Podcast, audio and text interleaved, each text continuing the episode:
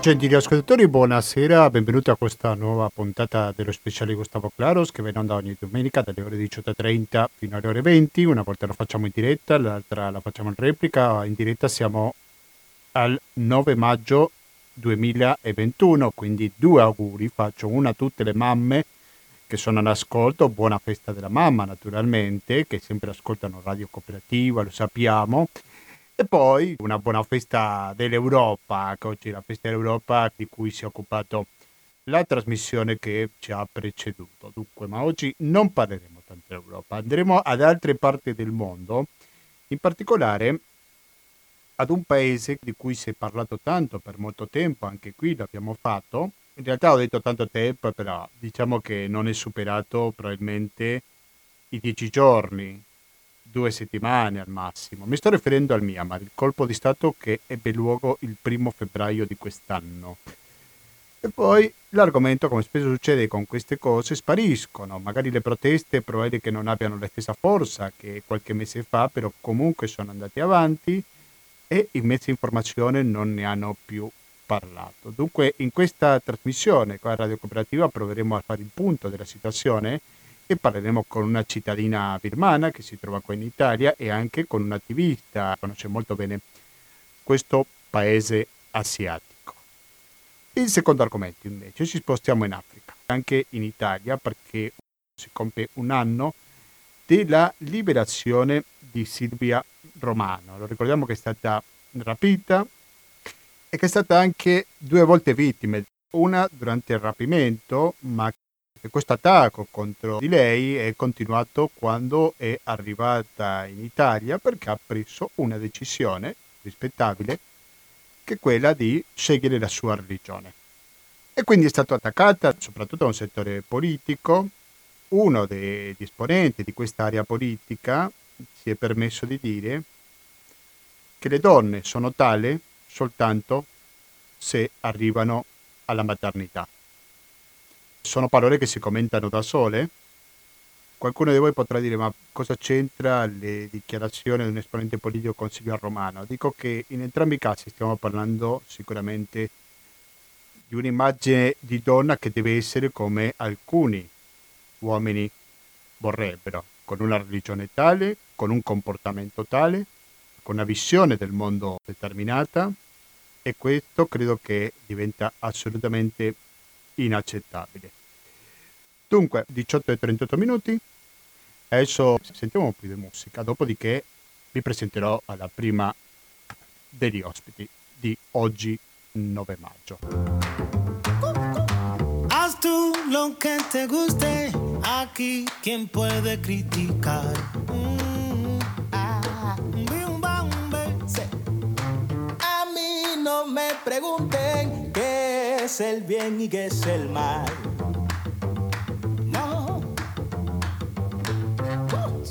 Todos los conceptos se van comprometiendo. Yo sé que nadie ha visto algo igual. Oh, la voz de una experiencia que no tiene vigencia. Hablando por hablar.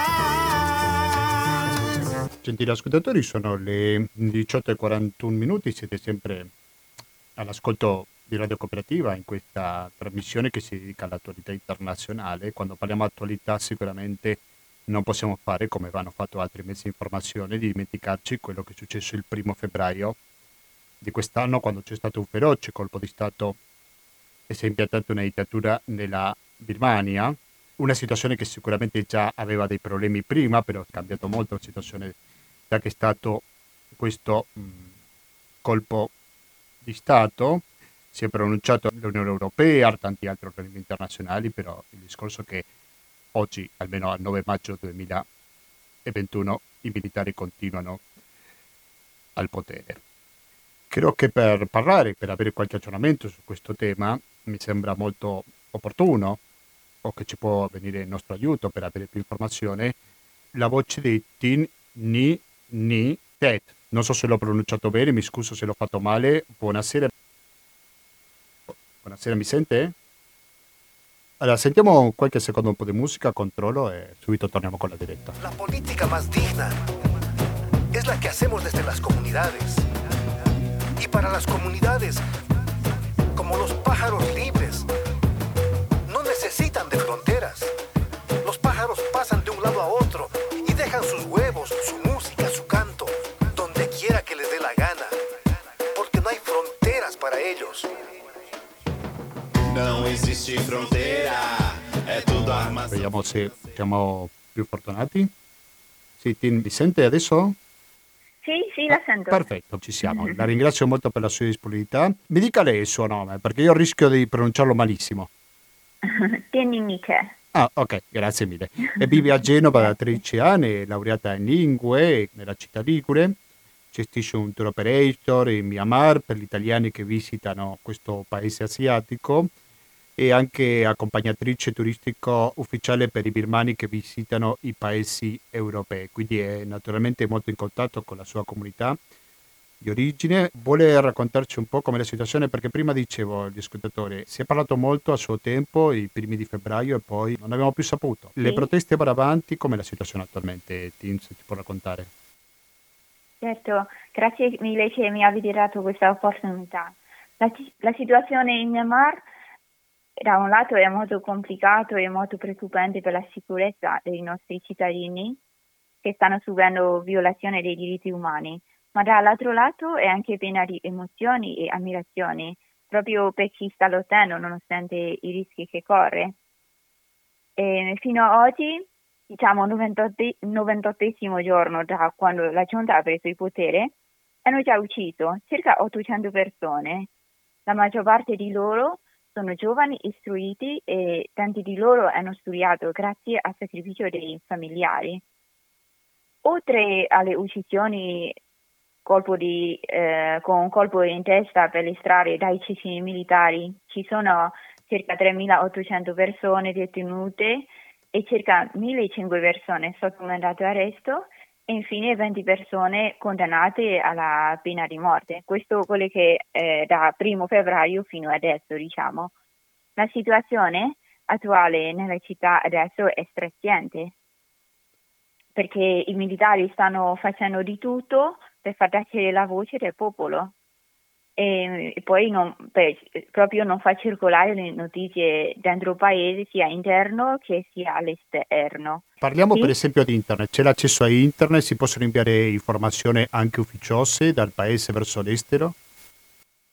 Adesso, ehm, tra, adesso diciamo internet è molto controllato e non ci- usano solamente le reti che hanno diciamo le schede SIM esteri che hanno comprato che sono arrivati dal mercato nero che possono usare solo con la scheda SIM di nascosto non autorizzato dai militari.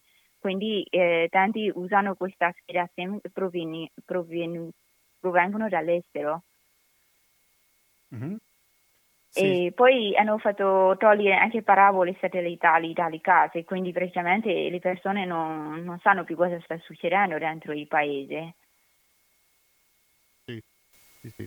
Ma cosa c'è? Una TV ufficiale che alla fine diventa l'unico mezzo di informazione, anche se poco Sì, credibile. sì, sì. Sì, abbiamo delle, queste televisioni nazionali che raccontano solo dei militari che stanno facendo bene, tutta colpa del popolo e per esempio c'erano tanti possibili, c'erano tanti attentati in città, in questi, tipo nella città di Yangon, esplosione eh, che sta succedendo di frequente. E, mh, loro dopo, succe- dopo a seguito delle esplosioni la giunta sempre dichiara attraverso queste televisioni dichiara che sono incidenti che sta eh, incidenti causati dalle persone che stanno preparando ordini. Quindi praticamente la giunta sempre dice qualsiasi cosa che succede nel paese e dicono colpa del popolo. Lei dice che magari fanno una specie di autoattentato, chiamiamolo così, per poi colpabilizzare l'opposizione? Eh, diciamo loro praticamente cosa fanno? Fanno, eh, inviano il pacco alle persone che eh, stanno lottando in prima linea, i pacchi di bomba, e, mm, e poi fanno esplodere. Quindi persone che morti in questi giorni, tipo cinque poliziotti sono morti, che sono persone che stavano facendo la disobbedienza civile, quindi no- hanno lasciato loro questura, sono andati a nascondere in una parte e una di loro un giorno dice che non fa più disobbedienza civile e se n'è andato via. Poi dopo, il giorno dopo è arrivato il pacco e loro hanno aperto il pacco con il nome di questo signore che è andato via e loro hanno aperto e è esploso. Invece questa cosa è proprio eh, dai, dai villa- dalle persone che vivono intorno di questo villaggio hanno, hanno raccontato a BBC, alle telegiornali più affidabili. Invece i militari lo dicono che queste cinque persone stanno creando la bomba loro in quel momento hanno es- è esploso. Quindi diciamo girano così le notizie dalle telegiornali notizie false per incolpare la popolazione. Quando si parla di un colpo di Stato in questi ultimi anni, pensa per esempio a Twitter, no? Se il governo non riesce a bloccare, cosa succede con questa rete sociale? Anche questo è bloccato? Questa rete sociale, eh, grazie a queste poche notizie che escono nel paese, dal nostro paese, eh, non sono ancora proprio bloccate, continuano a girare continuano comunque a girare le notizie, mm, continuano a avere notizie all'estero anche, quindi non è proprio ancora bloccato. Sì, beh, questo è molto importante sicuramente. Sì, sì, sì, nonostante la giunta sta, per esempio, anche in ogni quartiere a Yangon, una persona che esce per, anche per fare la spesa, controllano i cellulari e quindi tutti o lasciano i cellulari in casa oppure non, non usano Facebook, disinstallano la loro applicazione per uscire fuori, perché facendo così le notizie ora in Birmania stanno girando molto poco rispetto a una volta, perché i militari stanno facendo di tutto. Ma eh, cosa vuol dire questo? Quando, vanno, quando entrano al supermercato magari un poliziotto controlla i messaggi che ha inviato su Twitter questa persona? Sì, sì, sì, sì, sì, sì eh, tutti. Per esempio, io, con, per esempio, io pochi giorni, per esempio due giorni fa, i militari sono venuti a arrestare mia sorella, che è uno dei attivisti del, della Yango, però in casa non l'hanno trovato eh, mia sorella. Quindi hanno portato via mia nipote che ha solo 17 anni. Hanno portata via e lei è passato un giorno e mezzo in questura e alla fine noi, mm, i nostri familiari sono andati a recuperarla pagandoli. E mm, quindi adesso la situazione che sta succedendo in Birmania, eh, perso- eh, quando vanno a cercare queste persone, non, se non trovano persona ricercata, e loro portano via anche i genitori, non, indipendentemente se sono anziani, se sono minorenze. Per questo cinque giorni fa in, nella città di Mudo, nella parte sud della Birmania. Quando è andato a arrestare un ricercato non l'hanno trovato e quindi hanno portato via la moglie e il figlio che ha solo 20 giorni. Hanno portato via, hanno arrestato la moglie e il figlio appena nato. Quindi è una cosa allucinante che stanno, sì, non hanno, stanno facendo non hanno da parte nessuna regola. Comunicazioni telefoniche, riesce a comunicarsi con qualche parente al telefono?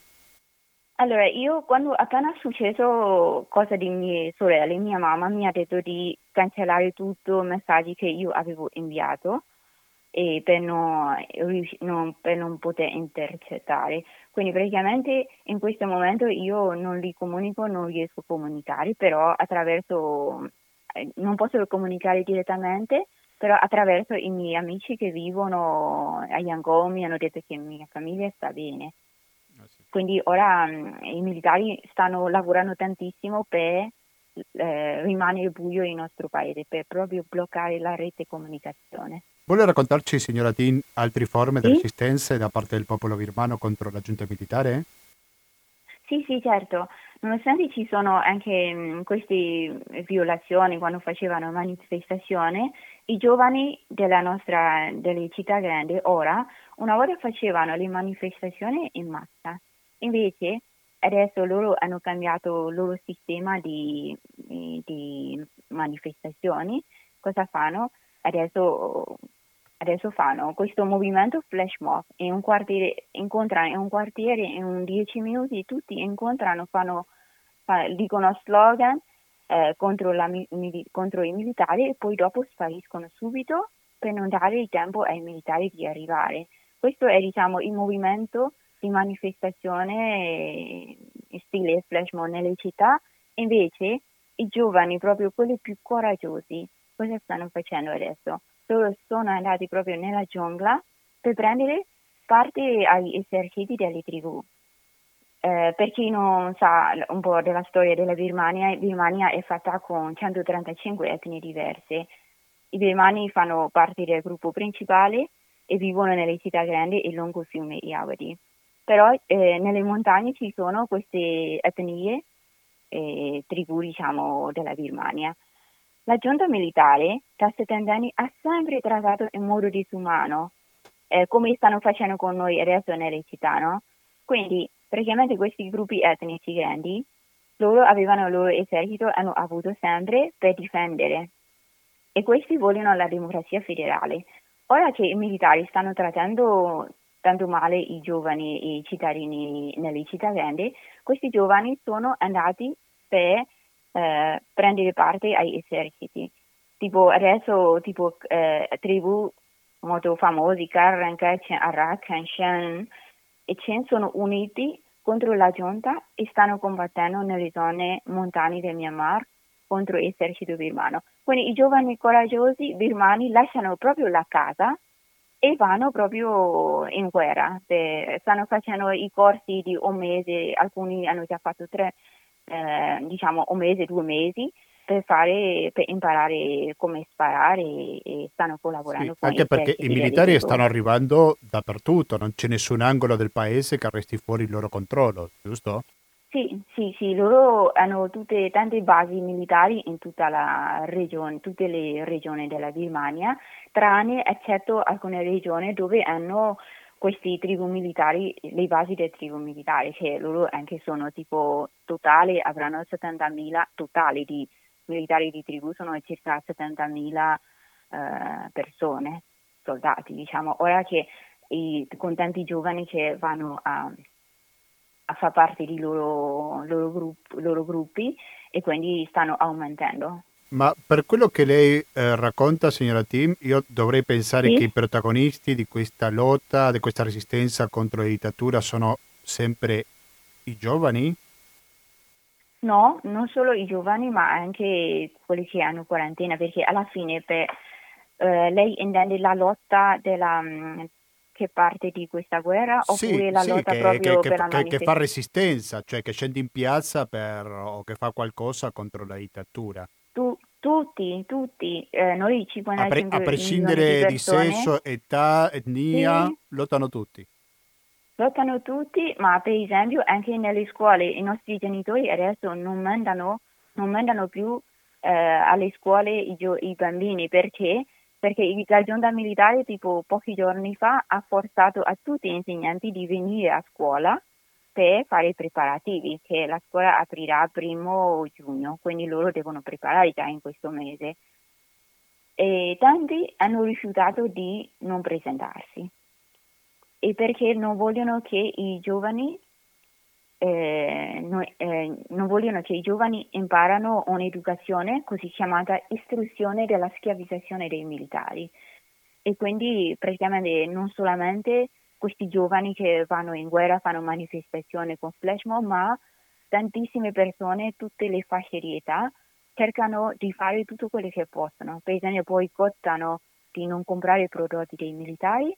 Appena le banche aprono, vanno a ritirare i soldi perché adesso anche le banche in Birmania non hanno più soldi.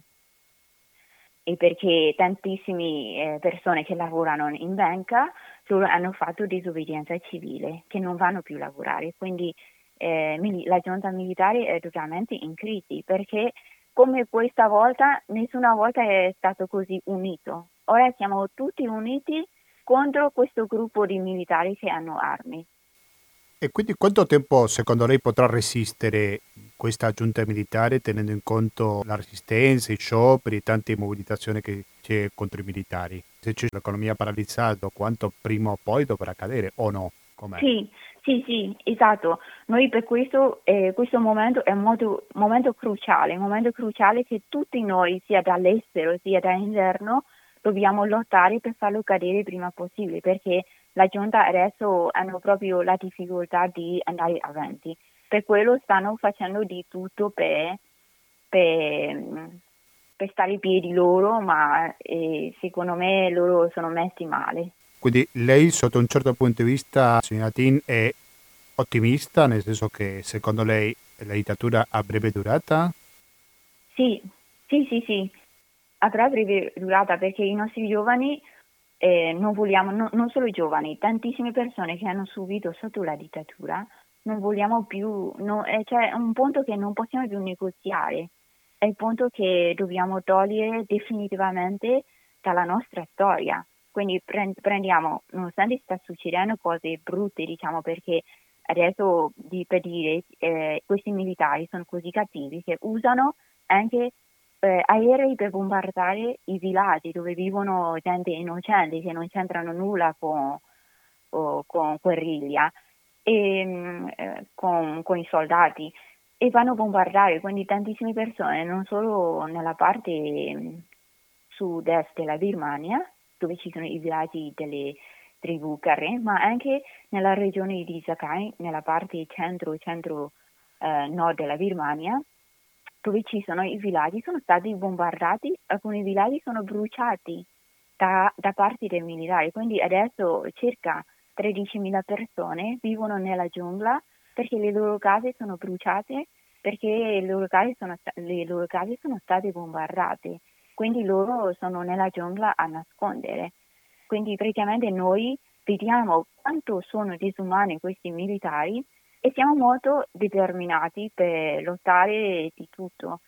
Quindi è un momento molto cruciale anche per avere aiuti da parte de, sia internazionali sia anche dall'Italia per aiutare a questa popolazione. Questo è un momento cruciale perché siamo, siamo arrivati in un momento che non è mai un salto di storia che non è mai arrivata nella nostra storia. Tutto il popolo è unito. Il mondo ora tutto conosce il Myanmar e vogliono aiutarci. Quindi praticamente è un momento molto importante di, eh, di essere uniti e ricevere gli aiuti anche dall'estero e anche noi birmani stessi dobbiamo lottare per la propria democrazia. Quindi io sono molto ottimista e questa giunta avrà poca durata. Certo, però allora, non è la prima volta che il Myanmar è sotto dittatura, quindi è stata una conquista arrivare alla democrazia con tanti sforzi, sì. una democrazia, mi dica lei se mi sbaglio, ma in parte dimezzata perché i militari non sono mai stati molto tranquilli nelle loro caserme, però prima questa solidarietà internazionale che vediamo oggi non c'era. O lei ricorda qualcosa di simile in passato? Io ehm, in passato, cioè come in passato eh, la parte della aiuti internazionali non è mai avuto, anche aiuti internazionali intendo per um, aiutare proprio a togliere i militari. Anche adesso, eh, tipo, tipo ONU sta dimostrando tutta la sua inefficacia anche se in un caso così lampante che abbiamo 300.000 prove che violano la, i diritti umani, però no, non sono ancora trovati in, in, per intervenire. E, ehm, questa cosa, eh, questa cosa, un lato ci delude, ma un lato ci dà coraggio di andare avanti solo noi, per, solo noi nel senso quelli che i birmani Ora eh, i giovani dicono, tutti noi diciamo, se vengono gli aiuti o non aiuti, noi sono proprio personaggi protagonisti a lottare per il nostro paese. Quindi, eh, quindi con un gruppo di persone, anche se hanno armi, ma contro una popolazione di 55 milioni di persone, e io penso che in questa volta eh, siamo più forti, siamo più determinati per per togliere, siamo anche più uniti attraverso, attraverso social, attraverso mm, gli aiuti che stiamo aiutando tra i birmani. Sicuramente anche i social network hanno un ruolo centrale che prima no, non era nemmeno non in, immaginabile. Quindi. No, esatto, esatto. Quindi questa eh. cosa che proprio oh, ci sono anche popolazioni adesso per esempio ci sono tante persone che fanno eh, disobbedienza civile che non guadagnano il salario. Sono persone con tanta dignità, non hanno salario. Loro quando avevano salario potevano sopravvivere per mangiare, Ma nonostante questo, loro hanno lasciato la loro abitazione perché la giunta, se non lavorava più con loro, mandavano via dalle case. E quindi praticamente ci sono un classe di tantissime persone come lavoratori che lavoravano nelle ferrovie, hanno lasciato le loro case e andavano a vivere nelle case dei parenti, nei villaggi remoti dove costa molto, poco, tutto quanto. E quindi però nonostante loro stanno lottando con la dignità, però ci sono attraverso social, attraverso la rete comunicazione, tra il popolo diamo coraggio, eh, mandiamo gli aiuti, persone sono molto generosi uno all'altro e quindi comunque come questa rete unita, comunicazione tutta insieme, non è mai successo nella storia. Quindi per quello questa volta sentiamo che noi siamo tutti unici per stesso l'obiettivo, per la libertà, per avere democrazia. Per quello dico questa volta eh, sì, ha avuto tante Così successo il colpo di Stato nelle volte scorse, ma non siamo mai sentiti così uniti come adesso. Signora Tim, io non posso salutarla senza chiedere, pensando alla signora Angela che è appena tornata in casa, che ha passato una bellissima giornata di sole qui a Padova o nelle vicinanze, sì. E ci sta pensando magari come dare una mano da qui, dall'Italia. Lei che abita in Italia magari ci può dare qualche idea di come essere più coinvolti in questa situazione, non e stare soltanto a vedere o ascoltare in questo caso, no? visto che siamo in radio. Certo, grazie mille. E, ehm, diciamo, quello che vorrei eh, dire a tutti gli italiani, quello che sta succedendo nel mio paese, non è un affare interno, è una lotta per lo sviluppo dell'umanità, è una lotta tra giustizia e ingiustizia. Noi birmani stiamo lottando contro la dittatura che ha uno dei più grandi eserciti del sud asiatico ma non possiamo farcela da soli, quindi abbiamo bisogno di forza e supporto anche da voi italiani. Eh, quello che vorrei chiedere è di aiutarci a divulgare notizie tenendo alta attenzione senza lasciarci da soli e poi un'altra cosa molto importante ovviamente chi può ci dia una mano con una piccola donazione al nuovo governo dell'unità nazionale del Myanmar che sta occupando tanto e lottano per la libertà dell'intera popolazione. E, mm, quindi questo momento è un momento molto cruciale, molto importante per il nostro paese, quindi se volete aiutare, fat, se volete aiutarci, fatelo ora se avete intenzione di dare un supporto, perché le azioni sono meglio delle parole. Ha qualche sito internet o qualche hashtag magari da seguire? eh, sito della, mm, della pagina di, in inglese o in italiano? Preferentemente in italiano, altrimenti va benissimo in inglese. Italia- per italiano noi abbiamo eh, la com- Myanmar Community in Italy, cioè in cui pubblichiamo le notizie della Birmania e anche quelle che stiamo facendo, stiamo facendo i, i birmani che vivono in Italia stanno facendo tante cose per il nostro popolo, quindi ci sono anche queste notizie aggiornate ogni giorno. Quindi potete seguire questa pagina Myanmar Community in Italy. Qualche hashtag in particolare? Su Twitter noi in italiano no, non abbiamo ancora. In inglese? ancora, però su Facebook. In inglese invece vorrei consigliare quello si chiama Myanmar Now. Myanmar Now, in, in traduzione è Birma, Myanmar adesso. Okay. Questa è una pagina eh, notizie in inglese, però ci sono, ogni, ci sono, tanti aggiornamenti ogni giorno, ogni ora, quindi se uno sa inglese segue quella pagina, è molto informato e tutte le cose che sta succedendo in Birmania. Benissimo, e stava per dire qualcosa su Facebook? Ah, su Facebook, eh, se, su Facebook no, abbiamo solo questa pagina Anima Community. Ok, io ringrazio veramente tanto Grazie anche a voi. Tin Nini, da 13 anni abita a Genova, di origine birmano. La ringrazio molto per la sua disponibilità per raccontarci un po' quello che molti di noi non sapevamo. Quindi grazie alla prossima, Tinto. Grazie mille, grazie mille a voi, buona serata. Buona serata. Adesso, cari ascoltatori, facciamo una pausa musicale, ma rimanete all'ascolto della cooperativa perché ci sono alcuni altri aspetti da capire della Birmania, magari che riguardano l'ambito internazionale, il rapporto che esiste tra la Birmania con altre nazioni dopo il colpo di Stato del primo gennaio, che va ricordato, oggi o domani si compiono 100 giorni. 100 giorni del colpo di Stato in Birmania e noi vogliamo fare qua a Radio Cooperativa il punto della situazione. 120 82 301 il conto corrente postale, il RID bancario, il pago elettronico, il contributo con l'associazione Amici Radio Cooperativa sono i metodi alternativi per aiutarci a sopravvivere. A fra poco.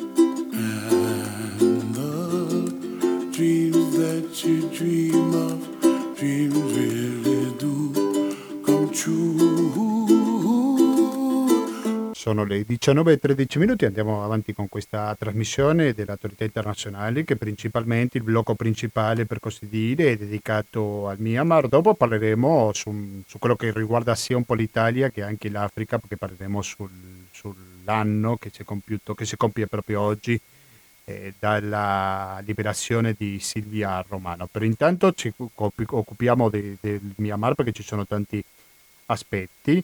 E un po' come l'anticipavo prima, mi sembra che dobbiamo anche capire un po' di storia e dell'ambito pure internazionale della Birmania, perché sicuramente gli altri paesi, le altre potenze hanno un ruolo centrale in tutta questa vicenda.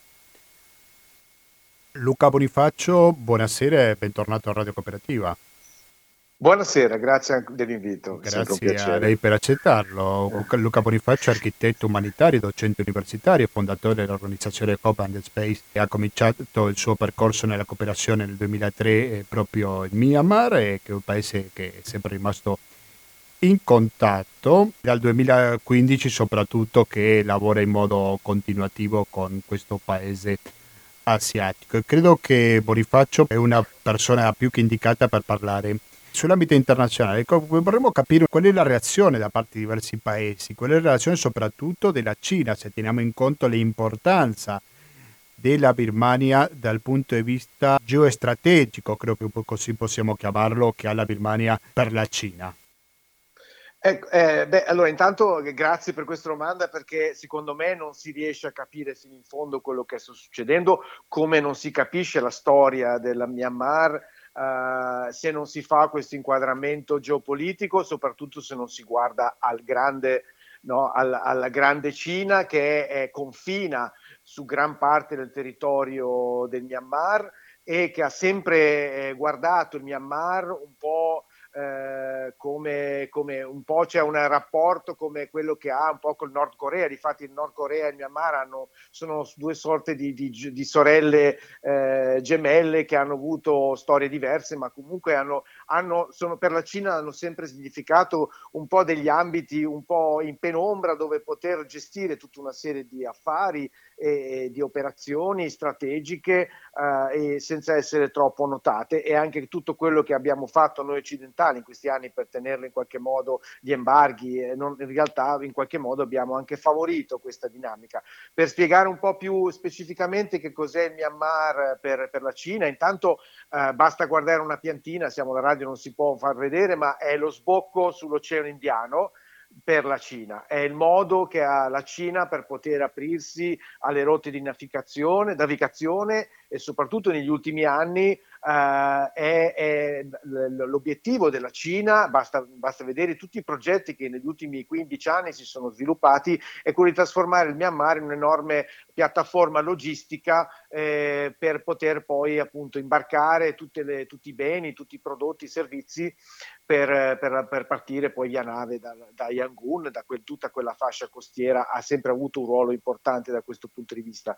Ma il Myanmar non è solo quello, il Myanmar è, è gas, eh, è nei primi 20 produttori di gas, è, è, um, ci, sono le, ci sono legnami preziosi, ci sono pietre rare, Uh, c'è il rame, eh, sta- c'è stato ed ha, un, ha, giocato un ruolo fondamentale anche questo, ci sono le, eh, la, l'oppio, fa parte del, del triangolo d'oro, eh, ma un'altra cosa che eh, non si sa, non si conosce moltissimo, ma che ha, sta giocando anche nelle ultime ore un ruolo fondamentale, eh, il Myanmar è, è, il principale fornitore della Cina di metalli rari, che sono quelle, quei metalli che servono per la produzione di tutti i, cell- i telefonini, i cellulari, eh, tutta la, l'informazione te- telematica eh, ha bisogno di mm. queste, di queste leghe. Quasi nulla. Di, Esatto, e, ed in una notizia delle ultime ore il Bangkok Post sta, riporta, sta segnalando che proprio nelle ultime settimane si è moltiplicato, in, è, un, è, un, commercio delicatissimo con enormi interessi, con enormi, uh, appunto, enormi interessi in gioco e negli ultimi,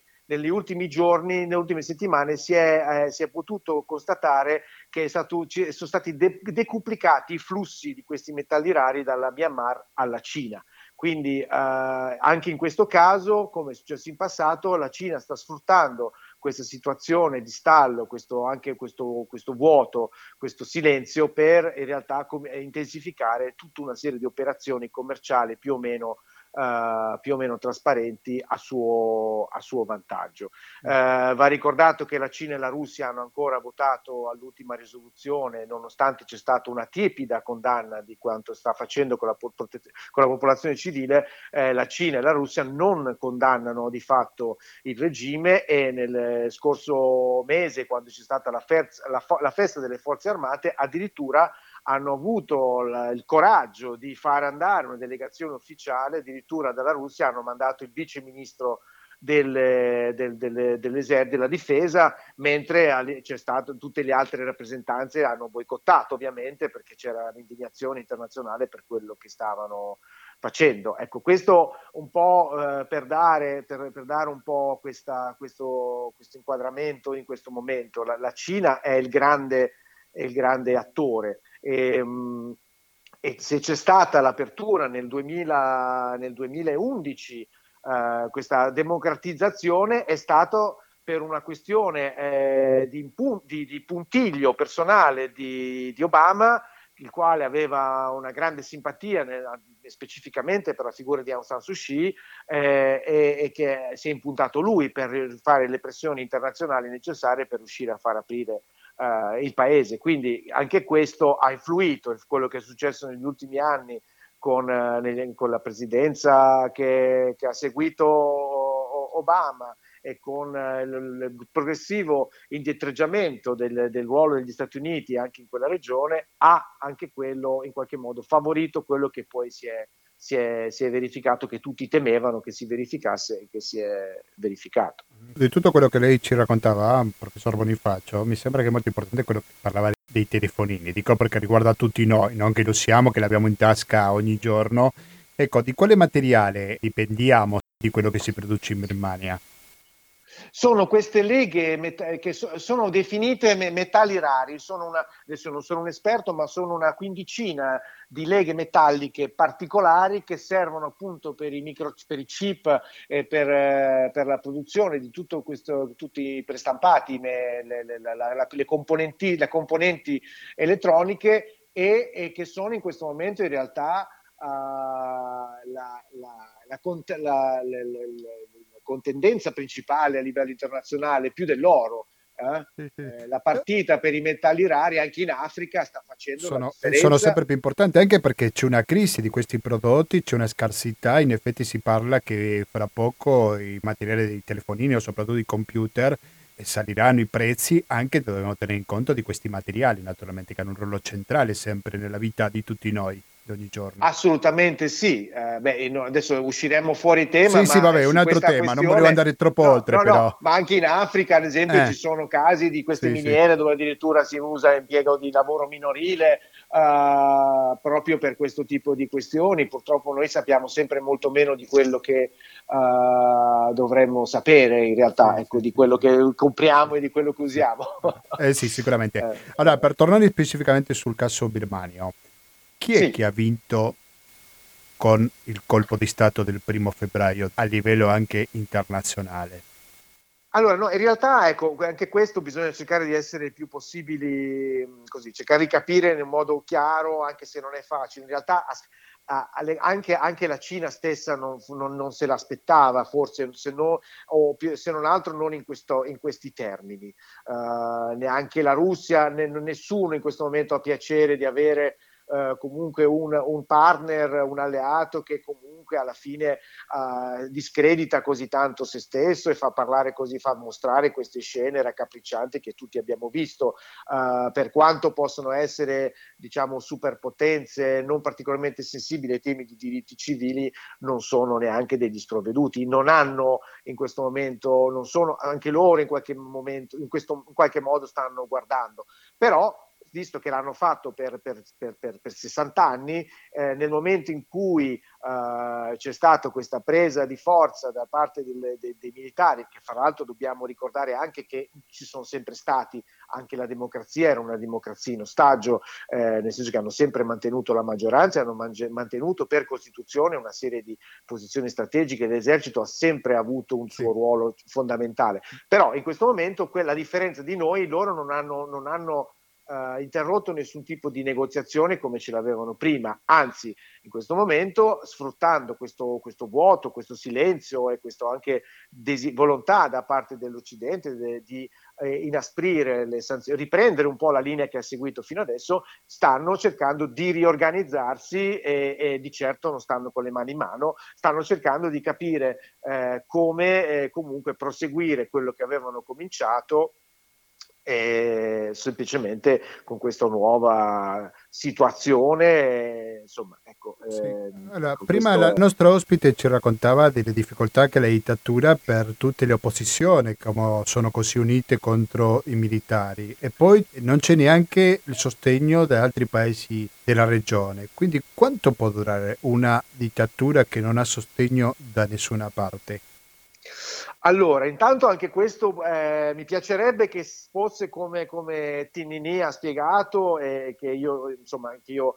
eh, ringrazio tanto anche per, per, per questo coraggio. Ecco, questo non, vorrei dirlo agli, ai radioascoltatori, non bisogna darlo per scontato, eh, e la Birmania per, per, 60 anni ha vissuto nel silenzio e nel, nell'omologazione mentale, nessuno aveva il coraggio di parlare, quindi quello che stanno facendo questi giovani è, è veramente è straordinario, è coraggioso, lei stessa l'ha raccontato, la sua famiglia in questo momento è perseguitata. Ecco, que- detto questo, um, de- in questo momento però lo, lo, quello che è successo negli ultimi tre, tre anni nella regione eh, è stato molto particolare. Non dobbiamo scordarci che nello stesso, nel, l'unico ago della bilancia che c'era in quella regione, che era la Thailandia, che era il paese più sviluppato della regione, anche lei in questo momento in una deriva democratica. C'è un regime eh, che in qualche modo sta interfacciandosi col regime birmano. Eh, la Russia e la Cina continuano a mandare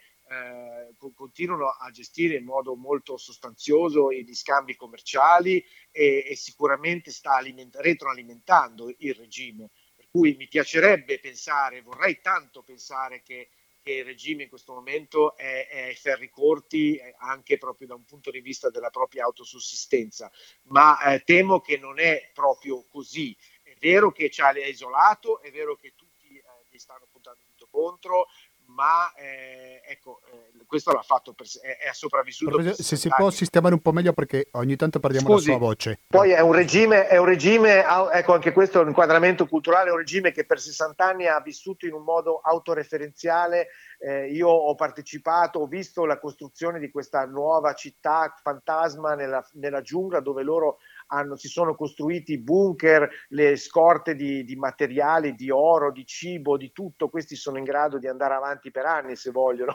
ecco, non è che, ecco, non sono non, si sono svegliati ieri in questa uh, ottica, in questa logica di, uh, di, di, di tenere, tenere, duro in una situazione di isolamento, lo sanno fare benissimo. Chi in questo momento è esposto è invece è la popolazione, che sì, eh, sta, è allo stremo, che si non ha più cibo, che si soffre eh, vessazioni di ogni tipo, tra cui costanti tagli della corrente, dell'acqua, eh, veramente, le, loro si stanno veramente immolando in questo momento e questo sì, a differenza del, del pre, pre, pre, delle situazioni precedenti, visto che per questi sei anni io l'ho vista, sono tornato nel 2014 ho, visto un paese rinascere, una, una, una, un, svegliarsi, uscire da un letargo. Adesso l'hanno provato la libertà, hanno provato cosa vuol dire essere in un paese libero dove non devi controllarti eh, quando, ti, quando, parli, non devi vedere se sei seguito, non devi vedere se ti stanno ascoltando al telefono. L'hanno provato, hanno provato i social media, adesso sono svegli e non hanno nessuna voglia di tornare indietro, nessuna, tutti quindi questo è il grande cambiamento, che hanno provato per sei anni cosa vuol dire essere, eh, come, no, essere svegli, essere una società civile normale dove la gente si può vivere una vita normale, passeggiare, andare a fare spese con, con i parenti, andare a festeggiare, gli ragazzi fuori, ascoltare la musica, ecco, senza censure, senza nulla di tutto questo. Nel 2004 era impossibile, nel 2004 internet era oscurata, eh, era tutto, tutto, viveva un vuoto spinto il paese e la gente non riusciva neanche a sapere cosa c'era là fuori. Questo è il grande cambio. Professor Bonifacio, lei prima parlava di Aung San Suu Kyi, quindi ricordiamo che lei ha ricevuto il primo onore della pace, però è stata anche accusata di non avere un buon trattamento troppo umanitario nei confronti di Rohingya. Certo. Se vuole raccontarci un po' qual è l'aggiornamento su questo, lei per quello che sapevamo della sua vicenda personale degli ultimi tempi a prigione domiciliaria, giusto? Come lo era prima. Allora, intanto ringrazio anche per questa domanda perché ritengo che è una questione centrale. In questo momento c'è un atteggiamento tiepido da parte dell'opinione pubblica occidentale nei confronti del Myanmar, che ricordiamo anche che Myanmar e Birmania sono la stessa cosa, e anche lì potremmo raccontare, eh, perdiamo tempo perché, perché, si chiamano in due modi diversi lo stesso paese. Comunque, ehm, ecco, eh, la, la, storia della Myanmar degli ultimi 60 anni è la storia di una famiglia, che è la famiglia di Aung San Suu Kyi. Il papà è, è, era un grande generale che è quello che ha liberato e ha dato l'indipendenza al Myanmar ed è considerato ad oggi il, l'eroe della patria, come per noi potrebbe esserlo Garibaldi. Eh, il papà è stato assassinato nel, nel, nel 46, appena dopo il paese ha guadagnato la sua indipendenza, eh, e la figlia, eh, quando nell'88 è rientrata nel paese perché doveva curare la mamma, semplicemente perché lei era fuggita, eh, è stata in Inghilterra eh, e si è, si, è, si è messa in gioco, è scesa in campo e si è impegnata a livello politico e tutto il percorso, la lotta di democratizzazione del paese è la storia di questa donna e di questa famiglia.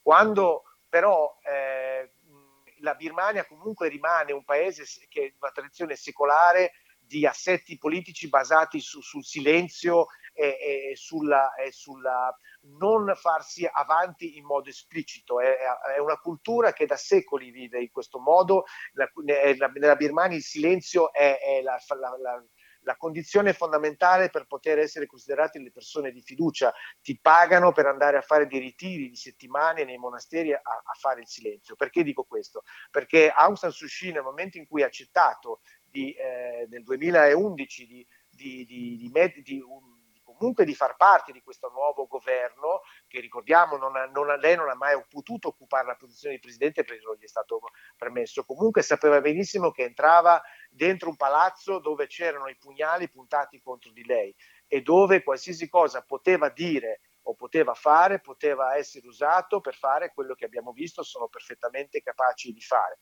Quando, eh, quando, il paese si è, liberalizzato, si è democraticizzato, c'è stata un'operazione sistematica eh, me- metodica da parte del regime militare per creare un odio contro i Rohingya, fa, usando i social media. Ci sono degli studi importanti fatti anche in Inghilterra, hanno fatto eh, le università, hanno studiato la relazione tra l'impiego strumentale delle, delle fake news eh, fatto in Myanmar per questo odio che prima non c'era. I, I, Rohingya non sono mai stati simpatici a nessuno perché sono per noi quelli che noi chiamiamo gli zingari, erano popolazioni un po' dediche al traffico, alle, agli scambi di beni col confine col Bangladesh, eh, ma non è una questione etnica o religiosa, è un, una mancanza di simpatia come appunto noi non abbiamo con certe persone, ma sì, eh, o, o di pregiudizi, possiamo dire. Di pregiudizi, di pregiudizi, ecco. Per, questo per essere pienamente onesto, per spiegare un po', le, ma quel, l'odio che, è scaturi, che è scaturito negli ultimi anni è stata un'operazione eh, pilotata, voluta dall'esercito proprio per destabilizzare questa democrazia e per legittimare il, loro, il bisogno di, di, esserci loro e tenere tutto in ordine.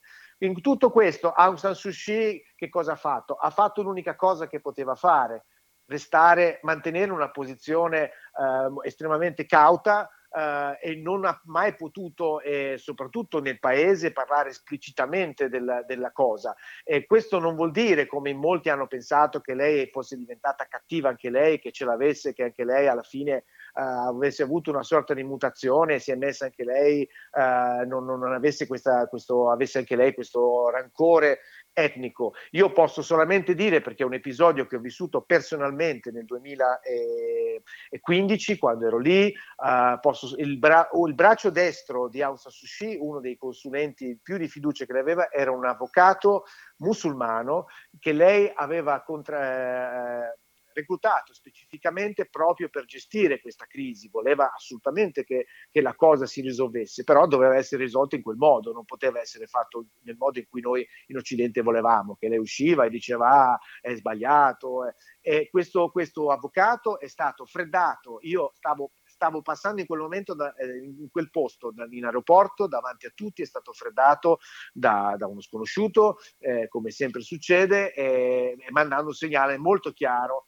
a lei e, e alla coalizione democratica sì. dicendo state zitti. È una questione, eh, in parte non so se possiamo chiamarle un caso di islamofobia, come anche fa il presidente Modi nella vicina India, sembra che se la prendono contro la minoranza islamica, no?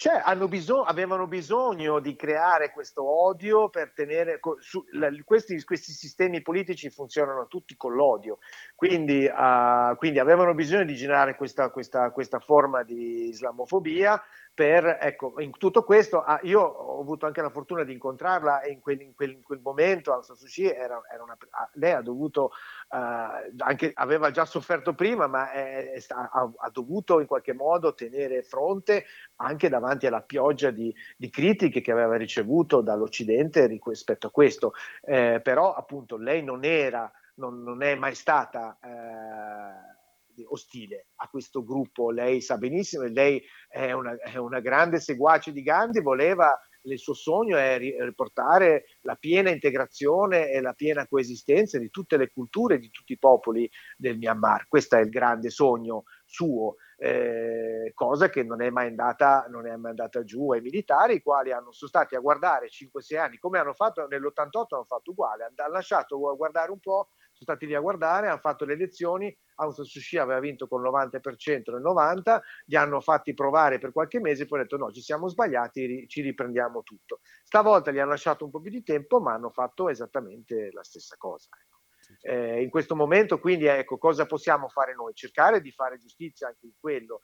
I birmani non, sono, non è un popolo cattivo razzista, non lo è è stato forse traviato in questi anni come noi siamo stati traviati su tante cose, anche noi in Italia. Vogliamo parlare dei barconi e della, della collega cooperante, appunto, di cui so che parlerete dopo, e dell'odio che si è stato costruito in modo strumentale. E anche loro, tra l'altro un popolo ingenuo perché per anni non ha mai avuto accesso alle informazioni, hanno avuto, sono stati in qualche modo traviati però ecco, eh, posso dirlo anche, non, sono, non, sono, non mi ritengo, adesso parlo come persona che ama la Birmania, non come qualcuno che l'ha studiata, è un popolo forse il popolo più gentile, più accogliente, più aperto, più umano che io abbia mai conosciuto in tutti gli anni che ho viaggiato e ho lavorato in giro per il mondo. È un popolo solidale, eh, cooperativo, si aiutano, coesistono. Yangon ci sono le pagode e, e, e, e gli smuezzin, eh, cioè, convivono eh, perfettamente, come ci sono le chiese cristiane.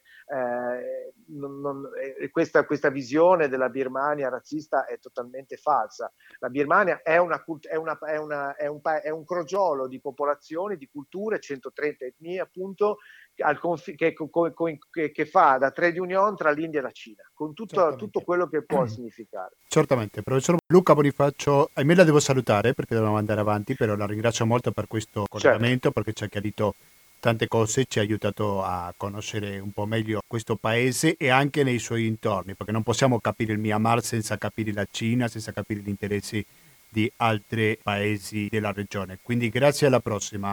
Gra- grazie a voi, grazie a voi e buon proseguimento. Un saluto. Grazie per portare, parlare del Myanmar. Lo facciamo grazie. volentieri e lo rifaremo, eh. ci impegniamo pubblicamente a tornare su questo argomento. Sentiamo un po' più di musica e quando torniamo, come avevamo promesso prima, parleremo sul caso di Silvia Romano, un anno esatto che è stata liberata. get a fast car. I want a ticket to anywhere. Maybe we make a deal. Maybe together we can get somewhere. Any place is better. Starting from zero, got nothing to lose. Maybe we'll make something. Myself, I got nothing to prove.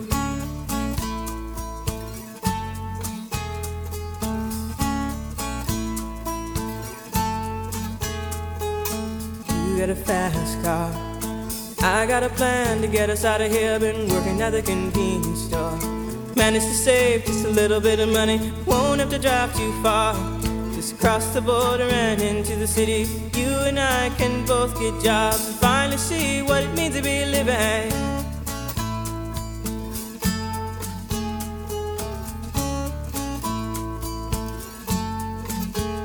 Sono le 19.40 minuti, quasi 41 in questo preciso istante perché ci ascolta in diretta il 9 maggio.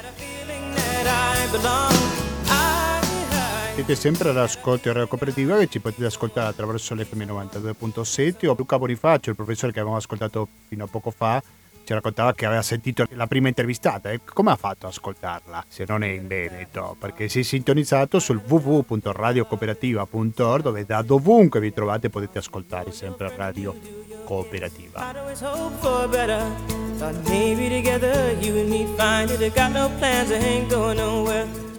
Dunque, come ho promesso già sin dall'inizio di questa trasmissione, l'altro tema che ci occupa oltre alla Germania è la questione di Silvia Romano, perché proprio oggi, 9 maggio, si compie un anno della liberazione in cui sono state alcune cose da capire, no? da conoscere meglio. E se c'è una persona che ha seguito sin dall'inizio questo caso e ha saputo raccontarlo, è sicuramente Massimo Alverizzi. Massimo Alverizzi, buonasera e bentornato a Radio Cooperativa. Buonasera, buonasera a te e a tutti gli ascoltatori. Grazie mille, Massimo Alverizzi, un giornalista e direttore di africaexpress.info. Ecco, visitate questo sito, mi raccomando, www.africa-express.info Info e anche l'istorico corrispondente del Corriere della Sera in Africa, che ha seguito tutta questa vicenda. Quindi cosa possiamo dire a un anno della liberazione di Silvia Romano? Tu qualche storia l'hai raccontato su Africa Express, giusto Massimo? Sì, abbiamo fatto notevoli parecchi articoli in proposito, eh, appunto perché sono emersi molti misteri di questa, questo rapimento che io definirei un rapimento anomalo non sembra un rapimento fatto per chiedere un riscatto. Eh, chi l'ha pagato il riscatto, infatti, non si sa bene e non si capisce bene. E poi c'è il ruolo giocato dal Qatar, il paese medio orientale, il paese eh, che è una penisola eh, dell'Arabia Saudita che è di fronte all'Iran ed è l'unico alleato iraniano di tutto il mondo arabo. Eh, quindi gioca un ruolo particolarmente geopolitico particolarmente interessante nella regione eh, cioè, no, se, se, il Qatar sarebbe stato parte, parte attiva nel sequestro e avrebbe garantito agli italiani e alla famiglia che durante tutto il tempo della prigionia a Silvia non sarebbe torto, stato torto un capello.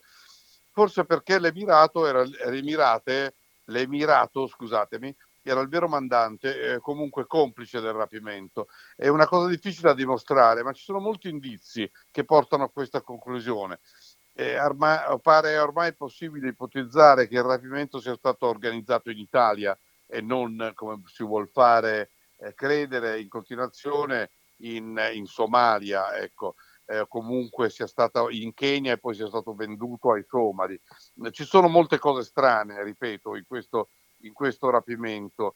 Eh, chi ha pagato il riscatto, per esempio? Certamente non è l'Italia e stavolta mi viene, ci è venuto da credere alla, alle smentite dell'allora ministro e attuale anche ministro degli esteri Luigi Di Maio, il quale ha detto che non è stato pagato nessun compenso economico, ma piuttosto un risarcimento fatto con prebende o addirittura contratti di vendita di armi e petrolio. Infatti, guarda caso, l'Italia subito dopo il rapimento ha consegnato al, al Qatar armi per 26 miliardi era stato un contratto che era for- stato firmato ma era stato bloccato. Bloccato perché agli americani non piaceva che l'Italia vendesse armi a un alleato degli iraniani.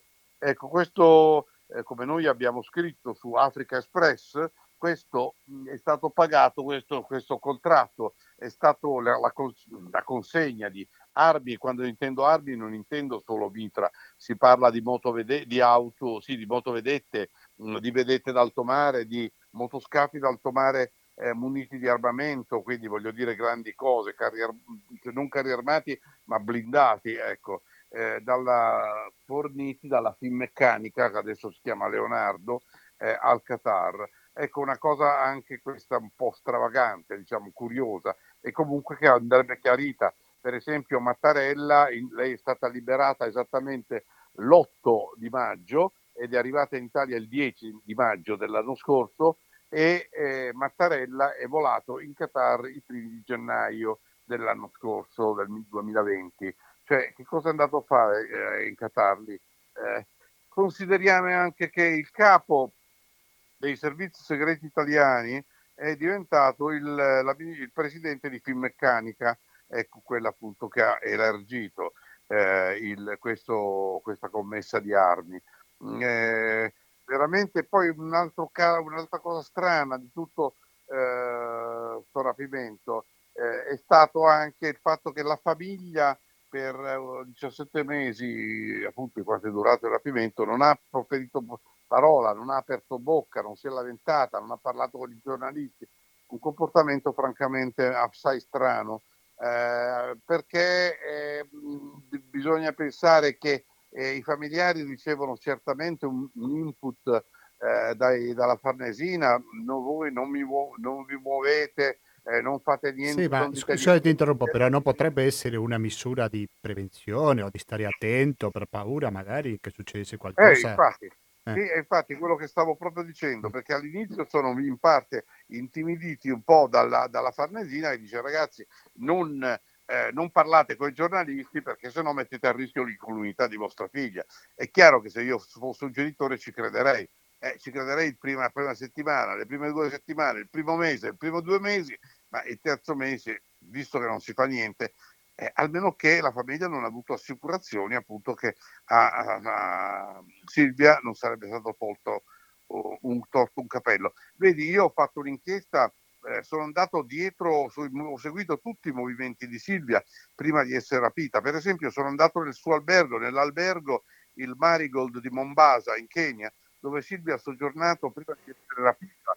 Ma nessuno... Eh, mi ha domandato che cosa avessi trovato nel povero alloggio dove la volontaria milanese abitava a Ciacama, ma in quell'albergo non c'è andato nessuno. Quando mi ha visto la proprietaria, un'indiana, una signora indiana, ah, mi ha guardato con, ah, grazie, si è subito messa a disposizione, ha aperto il registro, perché io volevo controllare se lei fosse andata con qualcuno. Mi ha aperto il registro, me l'ha messo a disposizione e mi ha detto, ma perché non è mai ancora venuto nessuno?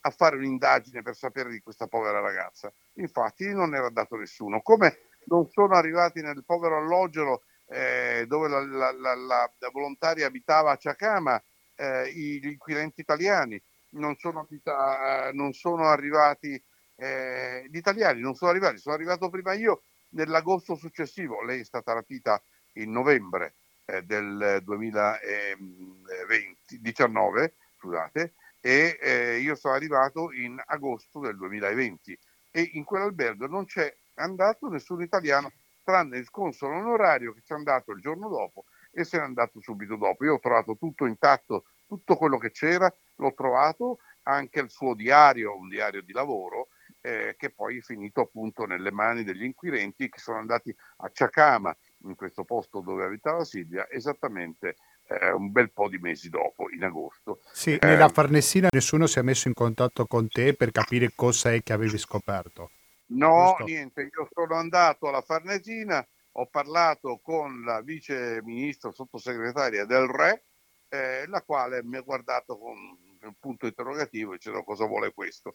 Per carità, io gli ho detto solamente che c'erano delle cose strane, ma è stato sospetto anche il comportamento degli Shebab, cioè gli islamisti somali, che, eh, che, che sono stati accusati di averla in custodia in Somalia eh, interpellati da me più volte, non hanno mai rivendicato il rapimento. Beh, è francamente strano, i terroristi si assumono con grande enfasi di solito le paternità di queste azioni, perché si vantano nei loro siti, eh, nei siti dei loro amici, appunto perché per loro è importante, eh, è veramente impossibile che gli Shebab abbiano rapito, Shebab si chiamano eh, gli integralisti somali, abbia, che vuol dire gioventù in arabo, abbiano rapito Silvia e non ne, non ne abbiano mai eh, pubblicamente rivendicato il rapimento.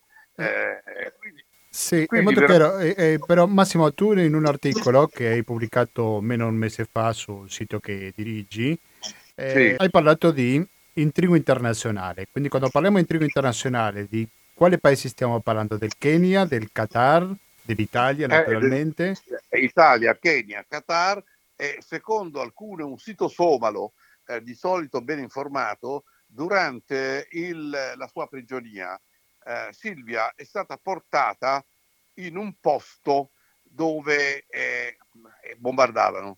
Ecco, questo posto, secondo questo sito, ma anche secondo alcune informazioni che abbiamo avuto noi, si trova in, eh, in Medio Oriente, cioè eh, striscia di Gaza, Israele, eh, non si sa bene, eh, però eh, c'è da pensare lei, che lei è stata portata via, è stata portata in questo posto. Ora, francamente, eh, perché non si vuole, non si può, ci sono altre, altre, scusa, altri misteri di cui non ti ho parlato. Per esempio, io ho parlato con, eh, a lungo con la procuratrice, che cioè, sarebbe la pubblica accusa, eh, che durante un processo in cui erano incriminati tre persone di, di rapitori materiali di Silvia. Ebbene, eh, la procuratrice è stata, che mi, mi, aveva scongiurato di far venire la madre al, al processo dicendo almeno i, i, i, rapitori si potrebbero impietosire e raccontare cosa è successo. Ebbene, la madre io l'ho interpellata, l'ho invitata ad andare, perché dovrei venire lì? Perché dovrei venire lì? Rapiscono anche me. Cioè, veramente eh, delle cose inspiegabili. Io non voglio sapere, eh, non voglio sapere che cosa è successo, non lo so, anzi io non voglio sapere, vorrei sapere, non lo so che cosa è successo, ma sono cose francamente illogiche e inspiegabili. Sì, certamente, però da che è tornata un anno fa in territorio italiano Silvia Romano, sappiamo che vuole fare una vita abbastanza normale, fra virgolette, non vuole essere al centro della cronaca sicuramente, però è riuscita a raccontare qualcosa, la protagonista diretta di tutta questa No, guarda, vicenda? lei ha raccontato solamente a un sito islamico perché è tornata convertita, una sì. conversione che francamente a me lascia molto sorpreso, eh, sorpreso eh, perché è tornata convertita e da quel momento non ha parlato con nessuno. Si è Ma dico, alla dinanzi alla giustizia, non ha detto niente? Eh, boh, alla giustizia sarà stata interrogata pure, sì, dai, dai giudici, anzi dal procuratore, scusa, di Roma quando è arrivata, però francamente noi non sappiamo niente, non, non, è uscita una parola, non è uscito niente, tutto francamente molto misterioso. Considerate poi, non so se voi gli ascoltatori o tu avete visto eh, le, eh, le, indagini che hanno fatto le Iene su questo, eh, dove eh, c'è un signore che viene visto accanto a Silvia, eh, che è, è un, un signore molto importante perché viene visto che scende dagli aerei, hanno fatto un ottimo lavoro quelli delle Iene, investigativo, l'hanno visto scendere dall'aereo che portava ai Moreau, vi ricordate la storia dei Moreau eh, che erano stati bloccati in India, sì. sono stati portati in Italia perché avevano una condanna in India, comunque sono tornati in Italia, questo signore scende avanti e indietro eh, da, da, dall'aereo, si muove a suo agio, si muove accanto al presidente Mattarella, si muove accanto al Presidente del Consiglio Conte e precedentemente a Gentiloni che era Presidente del Consiglio, alla Ministra dei, de, de, della Difesa Pinotti, eh, se si va indietro lo vediamo assieme a Berlusconi, lo vediamo addirittura, sappiamo che è stato assunto al Ministero della Difesa da Spadolini, questo signore tutti disconoscono di conoscere, fanno finta di non conoscere. Eh, io francamente anche su questo abbiamo molti, molti dubbi. Io vi invito a vedere, eh, di andare sul sito delle, delle Iene o sul sito no, di africa-express.info, di battere Silvia, la, la, nella ricerca Silvia Romano Le Iene, trovate tutti i link su cui potete vedere questo signore che sfugge scappando eh, davanti alle telecamere delle Iene e non vuol parlare e dice una frase, io non posso parlare, non voglio parlare perché voi avete toccato una cosa molto molto grave. Ecco, e questo signore sparisce così. Eh, francamente eh, abbiamo tutte le fotografie che lo riprendono con gli uomini politici importanti di questo paese, non è riconosciuto come parte dei servizi segreti, non è riconosciuto dai, dai mh, carabinieri, non si sa chi sia, però si vede sempre in situazioni di altissimo livello. Addirittura quando è arrivato Obama in Italia si vede dietro Obama che, eh, che, che fa qualcosa, maneggia qualcosa in una scrivania. Eh, è pubblicato anche questo, la fotografia è stata pubblicata. Eh, francamente vorrei capire eh, che vorrei, dovrebbero, chi conosce le cose dovrebbe, dovrebbe parlare finalmente, dirci che cosa c'è dietro. C'è Mass- una storia di spionaggio? Sì, forse sì. Massimo Alberizzi, come possiamo svelare questi misteri? C'è una chiave per svelare i tanti misteri che ci sono di questo sequestro di Silvia Romano? Io non so esattamente, però devo dire che, per esempio, perché Conte ha mantenuto la delega ai servizi segreti fino alla fine, sebbene tanta gente gli dicesse abbandona questa delega, abbandona questa delega ai servizi segreti. È come se ci fossero dei segreti appunto che lui non volesse svelare e non volesse che fossero svelati. Questo è quanto. E quindi ci sono molte più domande che risposte a questo punto.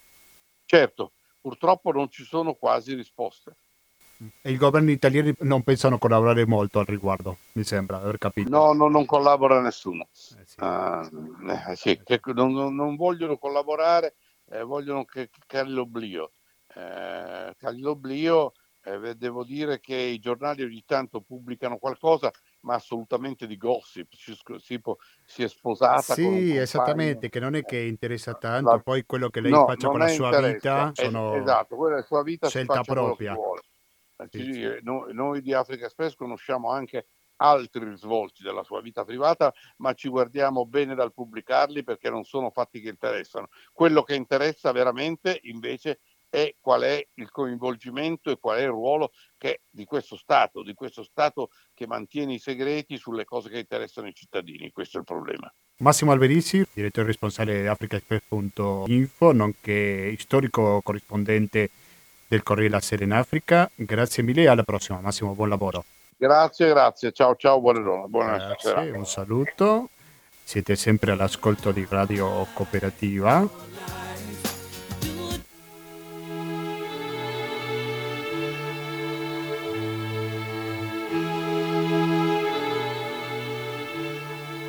In realtà siamo quasi in chiusura perché già sono le 19 e 58 minuti da questo istante.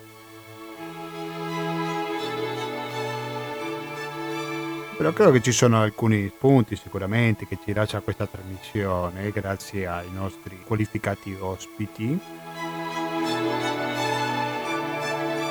Il primo è naturalmente di non essere indifferenti, differente da quello che succede in qualsiasi parte del mondo, sia per questioni concrete, come prima ci raccontavano, di questi materiali preziosi che ci sono in Myanmar, e poi come concluisce naturalmente con i nostri telefonini, computer e così via, ma anche soprattutto direi per una questione umanitaria, no? di tutto quello che sta succedendo con il popolo birmano.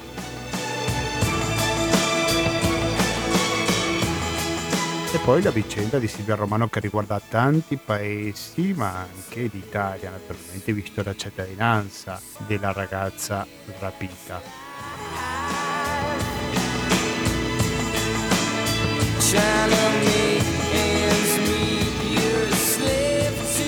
Dopo fare questa riflessione che inviterei a voi a farla sicuramente, vi saluto, non senza prima ricordarvi che 120 82 301 il conto corrente postale, intestato naturalmente a cooperativa, informazione e cultura, via Antonio da Tempo numero 2, il KP35 131 Padova.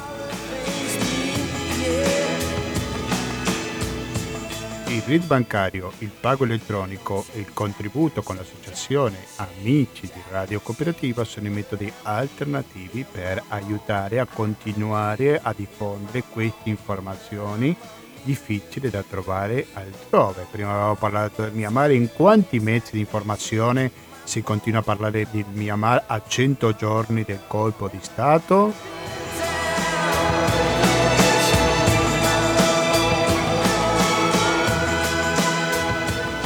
Soltanto questo speciale Gustavo Claros che sta concludendo in questo istante, ma anche per sentire delle molto interessanti trasmissioni radio cooperativa, come per esempio Materiale Resistente che inizia fra una decina di minuti e che va avanti fino alle 21.40 e dopo se ci ascoltate in diretta il 9 maggio alle 21.50 ascolterete Pensieri e Parole, se invece ci ascoltate il 16 dalle 21.50 partirà Nessun Dorma.